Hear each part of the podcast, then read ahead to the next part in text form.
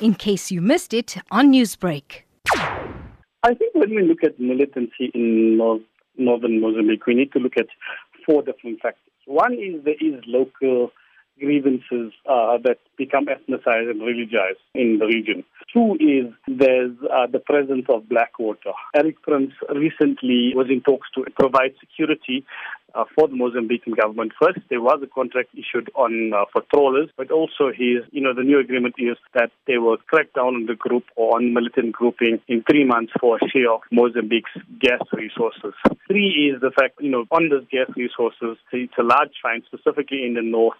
Lastly, in the north is also a, a very strong Renamo presence. So these four different factors uh, militate and generally are interplayed when we're talking about militancy in the north in northeastern Mozambique. So, what message are the suspected militants sending out, and, and to who? I think before we think about what message are the suspected militants sending out, we need to ask ourselves who are the suspected militants. Because, you know, where Erik Prince goes, generally conflict goes. Uh, there's also political inclinations and uh, resource reasons for, you know, militancy and conflict in the north. And we have to ask ourselves who's benefiting from this militancy. And it doesn't seem to be the population of Cabo Delgado. Do the Mozambican authorities have the capacity to deal with this ongoing threat? They do have the capacity if they use the capacity. You know, yes, in September, the Mozambican government has have acknowledged that there is a problem in Cabo Delgado and northeastern provinces, and thankfully they've acknowledged that it's not a terrorism problem, but a problem of crime, a problem of, of uh, you know resource trafficking.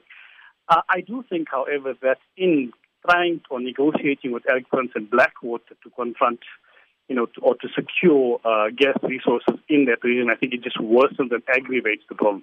So I think they have the resources, but they need to deploy it better and you know, desist from using uh, private contractors, also desist from using uh, extra, you know, overhanded force, uh, as was the case in you know, between March and July this year, where we saw, you know, dozens being arrested, dozens of institutions being closed. That generally worsens the issue. It's about trying to get the, the community on your side in this situation. Newsbreak, Lotus FM, powered by SABC News.